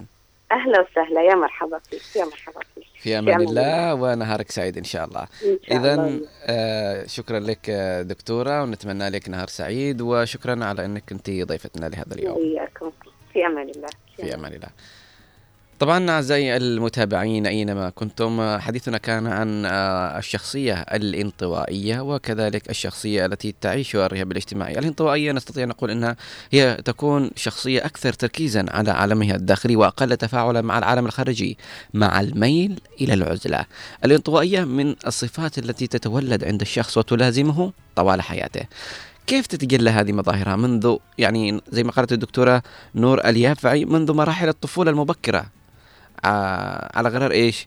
آه تفاصيل ممارسة الأنشطة بشكل فردي، الإنزعاج عند الانخراط بالأنشطة الاجتماعية أو التعرض للضوضاء، تلاقيهم ينزعجوا ويمتعضوا. طيب ماذا عن الرهاب الاجتماعي؟ الرهاب الاجتماعي الاجتماعي نستطيع نقول إنه اضطراب نفسي ناتج عن صدمة نفسية يكون المصاب به شديد العزلة ويتجنب الاختلاط مع الآخرين والعد يعني والحديث معهم والأنشطة الاجتماعية بشكل عام خوفا من الإحراج. أحيانا الشخص قد لا يكون عنده رهاب اجتماعي قد يكون بخير وساير أمور طيبة وكل شيء كويس. فجأة أو مرة من المرات أو مرحلة من المراحل أصيب بصدمة نفسية أو دخل لمرحلة اكتئاب خطيرة. آه، فيما بعدها لا يستطيع انه يتفاعل مع الآخرين، لا يستطيع انه يمارس أنشطة مع الآخرين، ويشعر دائما بالخوف من العالم، ماذا إن عدت إلى العالم ذاك وأصبت بنفس الصدمة؟ لربما كيف سيكون حالي؟ هو دائما يسأل نفسه هذا السؤال ولربما آه، يلاقي الكثير من الأفكار تتوارد إلى راسه لا لا تذهب لا تفعل لا تسوي لا تعمل. ليش؟ لأنه دائما يعيد السيناريو الذي كان مسبقا قد مر به وعاشه وأثر على نفسيته فيشعر أنه دائما في خطر أمام الآخرين. يشعر أنه طالما أنا سأكون مع الآخرين أنا معرض لأن أصاب بتلك المشكلة والمصيبة التي أصبت بها آه سابقا. فهو بشكل عام يخاف من الإحراج أو أنه يتعرض لموقف سابق حدث له وأحدث له صدمة نفسية. وأثرت على العوامل البيولوجية والاجتماعية وكذلك النفسية لذاك الشخص. فنستطيع نقول أن الفرق ما بين الانطوائي ومن يعاني من الرهاب الاجتماعي أنه لا يتحرج. الانطوائي من التصرف على طبيعته ودون تصنع. الانطوائي قد يتصرف بطبيعته أمام الآخرين. قد تلاقيه فجأة وأنتم جالسين تتكلموا وتتحدثوا فجأة يفتح كيس شيبس ويأكل جنبكم. يعني مش مهتم بوجودكم طالما هو يبحث عن راحته. فجأة أنتم بنقاش وحزينين فجأة ما تلاقيه فجأة يروح يشرب ماء ويشرب عصير أو يفتح يقلب التلفون آه، أو يسمع شيء معين. هو مش مهتم وإنما هو يبحث دائما آه، يتصرف بطبيعته ودون أي تصنع. ما يقولش يعني أوه خلاص هو شكلهم آه، متضايقين أنا ما بسويش أي حاجة. لا مش مهتم. ولا يجبر نفسه على الانفتاح على الآخرين وإرضاء لأحدهم أو ترك انط- انطباع إيجابي. يجي عندهم ضيوف تلاقيه يروح ينام مش مهتم هو شخصية انطوائية يبحث دائما عن راحته. ولا يحاول إرضاء أحدهم أو ترك انطباع إيجابي. والله شكله ذا الفلان أنا أشتي أكون أمام الناس إن أنا إنسان مرة لا مش مهتم. أما الذي يعاني من الرهاب الاجتماعي يكون شديد القلق بشأن آراء الآخرين فيتهرب منهم ويتجنب التجمعات بأنواعها. أول ما يدري انه في ناس أقعد عندهم لا لا لا كذا مصيبة اجت مصيبة أنا فين بروح؟ يعني يتخبى تحت القاعدة عشان ما ما يشعر بالإحراج أو يقابل ناس جدد. وهذا ما يؤدي إلى إصابته بالإكتئاب. مرحلة من المراحل يصاب بالاكتئاب ومن هو المتسبب بهذا الأمر؟ هي الأسرة. الأسرة التي لا تعير أي اهتمام لأبنائها ولا تعرف أنه يا ابني خرج معنا. في قل من يقول كذا. وقل من يعرف أنه آه ذا الشخصية اللي قد تكون مصابة باكتئاب أو رهاب اجتماعي أو آه انطوائي. نعامله يا أخي أنت كبير أقول روح مع الناس وخرج زور فلان روح عرس فلان. ما ما يعرفوا إنه هناك فروقات وهناك أمور ممكن إحنا نأخذها على محمل الجد مع قليل من التوبيخ لأن إحنا نعرف إنه مش أي واحد نوبخه بيسمع كلامنا وبيمشي بحذافير لا. هناك صدمات نفسية صدمات عاطفية يتعرض لها الشخص فلا بد ان إحنا نحاول نعالج هذا الشخص ونحاول إعادة ادماجه لهذا المجتمع. كما أن الذي يعاني من الرهاب الاجتماعي يكون حبيس دوامه من جلد الذات والتفكير في عيوبه الشخصية. أنا ليش ربي خلقني معين أخرى كبيرة؟ أنا ليش شعري مش حلو زي فلان صاحبي؟ أنا ليش عيوني صغيرة كانه فتاتير؟ كذا أشوفهم. في ناس كثير كذا. ليش حواقبي كذا خط مرسوم كذا طويل؟ ليش ما أكون حواقبي حلوة زي فلان؟ أو تقول أنا ليش حواقبي مش حلوة زي فلانة؟ فهذا الشخص عنده رهاب اجتماعي وضروري لما يخرج ضروري إنه يكون مرة perfect عشان إيش؟ يحاول قدر الإمكان يكون perfect وممتاز و... و cool عشان لما يخرج بين الناس ما يقولوش ذا شخص شكله مش حلو. لا بالنهاية الانتقادات ستصلك حتى لو كنت ملاك منزل من السماء. البشر ما يملي عينهم أي شيء. آه وحتى يعود إلى التصرف بشكل طبيعي يحاول أنه يصلح جميع عيوبه. اللي يشوف عيوب رغم أنها ليست بعيوب وإنما زي ما قلنا أنه يحب جلد الذات وحبيس دوامة التفكير في عيوب الشخصية. فهذه الأشخاص قد يلاقوا علاج نفسي للتخلص من تبعات الصدمة العاطفية أو ال- الأمور اللي يتعرضوا لها. فأحيانا أن الشخص يحتاج إلى معالج نفسي أو أحيانا قد يكون الأسرة اللي واعية وعارفة بأبنائها وعارفة آه، بمحيطها دائما آه، آه، تحاول إعادة إدماج أبنائهم للمجتمع تحاول أنها تتفاعل معهم تحاول أنها توريهم تنصحهم بالأسلوب السليم بالطريقة السليمة مش كله بالصياح. لأن إحنا الآن معتادين على أنه ابننا ما نفع ما سوى ما سوى أي شيء نصيح فوقه لا بالعكس. لابد إن إحنا نأخذ إلى دائرة اللي يشعر فيها بالأمان. طيب أنا دائما أصيح فوق ابني إني يصلح وما عمره ما سمع طيب ذي الدائرة اللي هي دائرة الصياح. أو تصرخ فوقه. ما فادته. حاول إنك تستكشف ابنك. تعرف إيش جوا إيش داخله عشان تعرف إيش الدائرة اللي يحبها. هو يحب الدائرة اللي تحاول إنها تدفعه إلى الأمام. تحاول إنها تحتويه وتقول له لا تقلق أنا معك دائما. طيب خذ هذه الدائرة ابني تعال. كيف حالك؟ ليش ما تحب؟ يقول لا أنا ما أكره اني اكون مع الناس. عادي مش مشكلة حاول. أنا كنت زمان لما كنت صغير كنت أفعل كذا كذا لكن الآن أصبحت أكلم مع الناس وأصبحت كذا ولي حضوري ولي اهتماماتي. فشيء حلو إنك تسوي كذا. فأنت تحاول تأخذه وتحاول إنك تبعد عن الشعور اللي فيه. وبالنهاية إحنا كلنا نميل إلى إن إحنا في فترة من الفترات مرحلة من المراحل نذهب إلى نعتزل الآخرين لكن إذا أطلنا بالعزلة ستصبح انطواء. البارحة كنا نتحدث عن فرق ما بين آه العزلة ونتكلم عن الفرق ما بين أنه ذا شخص آه، قد يكون منطوي أو إلى آخره لكن اليوم نتحدث عن أنه كيف ممكن نعالج الشخص اللي عنده الانطوائية أو الأشخاص اللي عندهم رهاب اجتماعي. وعرفنا أن الرهاب الاجتماعي هو أشد آه، يعني مشكلة نفسية من الانطواء، الانطواء قد يمكن علاجها بشكل بسيط إنه لربما أنا أعرف أشخاص زي ما قلت لكم كانوا بالمدرسة معي انطوائيين آه، خلال تفاعلاتهم مع المجتمع أنزيحت أو أزيلت هذه الانطوائية التي كانت فيه، لكن الرهاب الاجتماعي آه، نحتاج إن إحنا تدريجيا نتخلص منها. خلونا نفتح باب الاتصالات والتواصل مع مستمعينا ومشاهدينا الكرام حتى تعم الفائدة ولربما هناك مشاركات جديدة قد نسمعها منهم. أه وضح عبد الله عدن يقول الفرق بين الرهاب الاجتماعي والشخصية الانطوائية يمكن في طبيعة الت- التحديات التي يواجهها كل منهم. الرهاب الاجتماعي هو حالة تتسم بالخوف والقلق الشديدين في المواقف الاجتماعية والتعامل مع الآخرين، بينما الشخصية الانطوائية تعني انحصار الشخص داخل نفسه حيث يفضل الوقت بمفرده ويشعر بالراحة والانسجام الأكبر في النشاطات الفردية. نستقبل أول اتصال صباح الخير. يا صباح النور يا صباح العافية عم صابر. يسعد صباحكم إن شاء الله وصباحك أسعد إن شاء الله.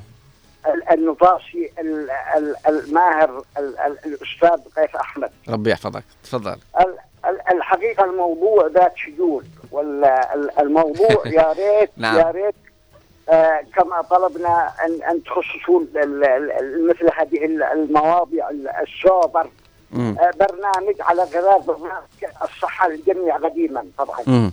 حتى يستطيع ال- ال- المستمع والمشارك أن يطرح آرائه وأسئلته ونخرج طبعا بحصيلة مفيدة لنا ولكم طبعا. نعم.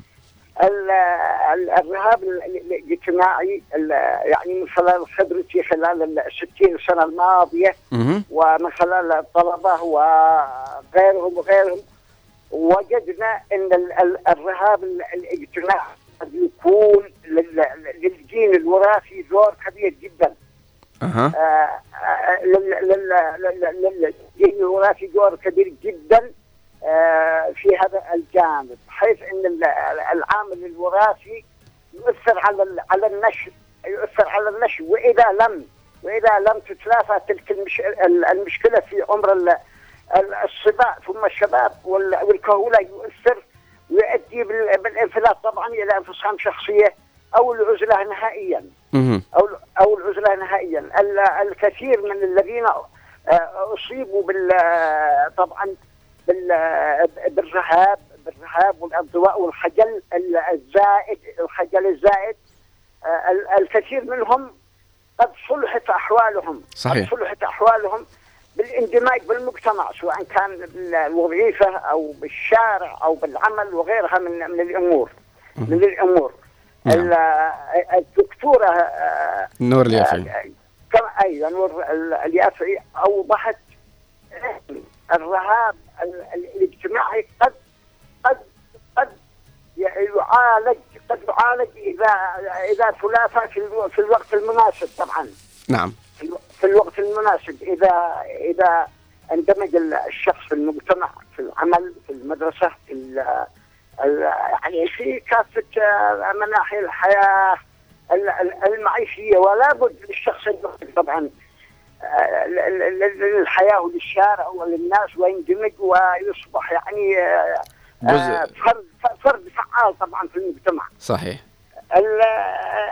الحقيقة ال- الانطواء الاجتماعي الانطواء الاجتماعي طبعا الوراثي الوراثي قد يؤدي بالشخص إلى انفصام شخصية واحيانا يؤدي إلى ال إلى ال إلى ال إلى الجنون والتمرد والتمرد أحيانا. أحيانا في في وقت من الأوقات المنطوي اجتماعيا قد يخرج للمجتمع عبارة عن متمرد وشخص خطير جدا طبعا. آه الحقيقة طلبنا أن مثل هذه البرامج الب- بإذن الله يا رب.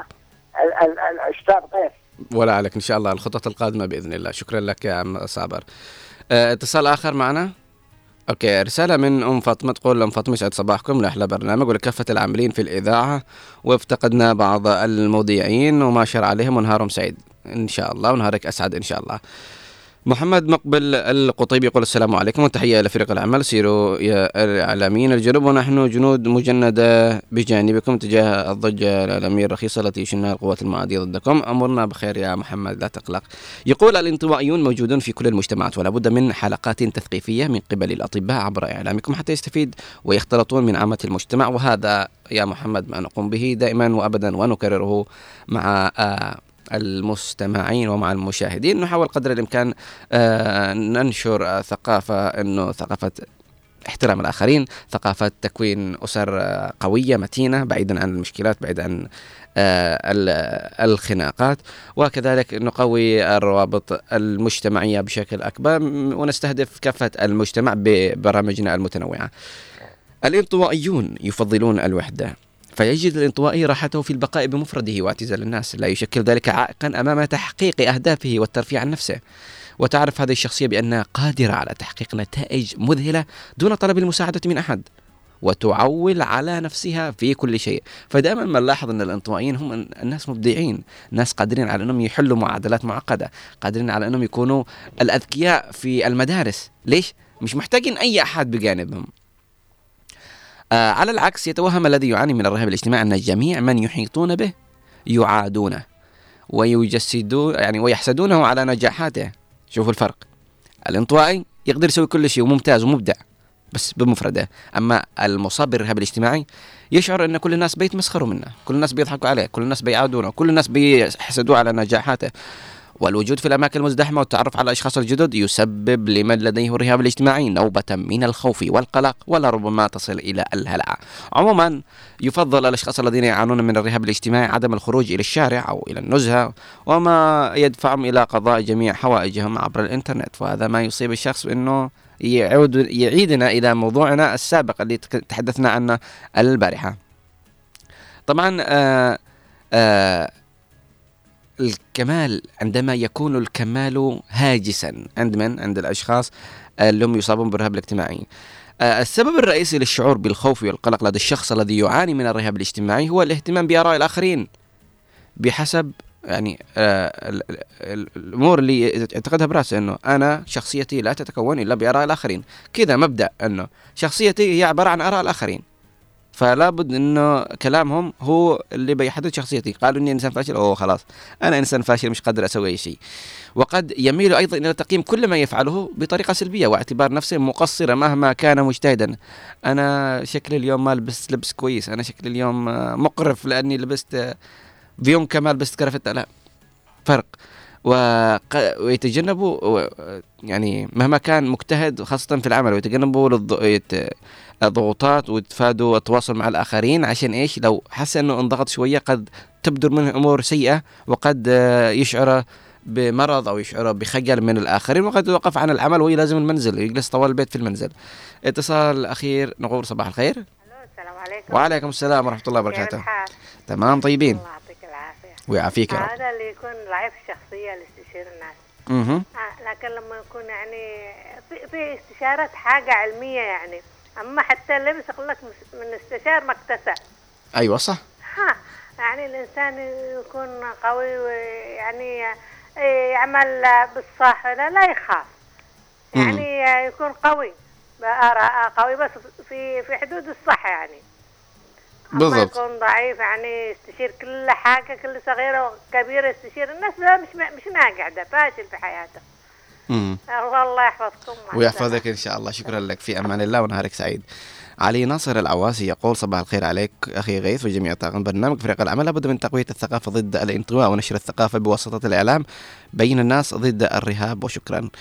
إن شاء الله آه، بالنهاية يعني زي ما قلنا أن الأسرة هي أساس كل شيء، الأسرة إذا ما اهتمت بابنائها وما عرفت سلوكياتهم وتطلعاتهم للمستقبل أو إنهم إذا كان منطوي أو مش منطوي أو عنده رهاب اجتماعي هذه مش أسرة، هذه مش أسرة متماسكة، هذه مش أسرة، هذا مش أساس.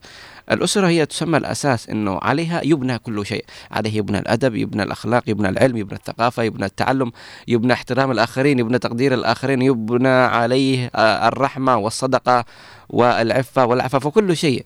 يعني الأسرة إذا أو الأبوين أو يعني ايا يكن سواء كان مع أبوين ولا جد وجده وما عنده أبوين المهم هي نسميها الأسرة. إذا ما استطاعوا أنهم يعرفوا كنه الأمور التي يعيش عليها أبنائهم أو ما هي الأمور التي يعاني منها الأبناء فهم ليسوا أسرة فكل في فلك يسبحون.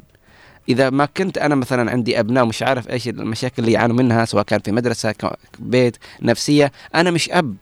أنا ما قدمت أي شيء لأبنائي. إن أنا أدفع لهم رسوم مدرسة يروحوا ويرجعوا ومش عارف إيش يدور حولهم أنا مش أب. أنا ما أقول أنا مجرد اي تي ام أدفع فقط فلوس وانتهى الأمر.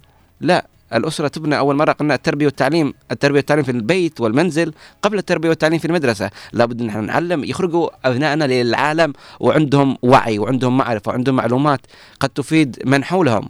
إحنا نعلمهم ونربيهم في البيت ثم نطلعهم إلى الآخرين. وعندهم رصيد مع مع معرفي رصيد علمي رصيد ثقافي رصيد اجتماعي ثم نطلعهم على ال- الشارع. نخرجهم إلى الشارع نخرجهم إلى المجتمع نخرجهم يتواصلوا مع الآخرين. ليش؟ يعني عندهم أساس موجود بنيناه فين؟ في المنزل. لكن إحنا نأخذهم كذا طوالي إلى المدرسة. ويعلم الله إيش ممكن يتعلم بالمدرسة. يعني في زملاء في أصدقاء سوء. فهذه الأمور يعني والتنمر يعني انتشر بشكل فظيع جدا. واحيانا الأسرة هي التي تنمي هذه. هذه الصفة السيئة والله المستعان. على كل حال أعزائي المتابعين أينما كنتم نتمنى يا رب أن من سمع لحلقتنا لهذا اليوم يحاول انه يشوف أبنائه. كيف عايشين؟ يشوف أبنائه. إيش مسوين يحاول أنه إذا شاف ابنه يعني يخجل وكذا. مش معناته أنه حبوه يخجل من الناس لا ده مرض قد يمرض ما ي... إذا كان في فرق إنك تشوف ابنك يخجل من الآخرين ويشعر. بالاحراج عكس إنك لما تشوف ابنك منطوي ما يبتسم حتى للآخرين. يعني هذا يعتبر مرض. حاول إنكم تدمجوا أبنائكم وتعيدوهم إلى الطريق الصحيح بالحب بالطريقة المناسبة. تستكشف ابنك قبل ما إنك تخوض معه بحوار أو تأمرة. وخاصة الأشخاص الانطوائيين يكرهوا الشخص اللي يقول لهم افعل سوي يكرهوا الأمر. والأشخاص اللي عندهم رهاب اجتماعي يكرهوا إنك دائما تقول أنا برأيي برأيك هذا دائما يخلي ما تقول برأيي كذا يشعر بالخوف لأنه يكره آراء الآخرين ويشعر إنه ما في شيء رأي بيقوله صحيح. أنت لا أقول أنت إنسان مبدع أنت إنسان جميل إنسان رائع. حاول إنك تسوي كذا حاول إنك تفعل كذا. تحاول إنك مرارا وتكرارا مش حاولت معه مرتين ثلاث مرات وقلت لا ما نفع معه. يمكن طريقتك كانت خاطئة. يمكن إنه محتاج إنك تستمر معه أكثر من مرة عشان تخرج من هذه الدائرة. فبالنهاية يعني زي ما قلنا الأسرة هي أساس كل شيء وعليها تبنى آه المجتمعات. صباح الخير عليك يا بيروسان. تقول صباحكم الله بالخير والعافية. صباحك عافية وبركة ورضا. وصباح الخير على كل من أرسل لنا رسالة في هذا الصباح وكل من آه، شاركنا. آه، نتمنى يا رب أن إحنا نك- نكون أسر ومن هم مقبلين على تكوين أسر أن يهتموا ويلتزموا ويعوا بهذه الأمور التي قد لا تكون نصب أعينهم ولكن بالنهاية قد يفشلون مستقبلا في بناء أسرة متماسكة. آه، آخر رسالة نقرأها تقول أعتقد بروسان تقول أعتقد أن الرهاب الاجتماعي هو أن الخوف من الناس والشخص الذي لديه رهاب يخشى من ردة أفعال الآخرين تجاه ما يقوم به من فعل أو قول. لذلك تجده متردد وخائف ولا ينعزل ولا ينعزل الآخرين تماما وإنما ينعزل النشاطات زي ما قلنا نشاطات اجتماعية تثقيفية إلى آخره. أما الانطوائي فهو ينعزل الآخرين ويفضل أن يظل وحيدا خوفا من الخيبة أما أنه يرى أن المجتمع لا يستحق الخوض معهم أو مشاركتهم بشيء. وكذلك أسباب أخرى كثيرة تجعل الشخص ينطوي على نفسه. شكرا لك بيروسان شكرا لكل من أرسل رسالة شكرا لكل من اتصل شكرا لكل من استمع وكل من شاهد أشكركم دائما وأبدا على وقتكم الذي لا يقدر بثمن.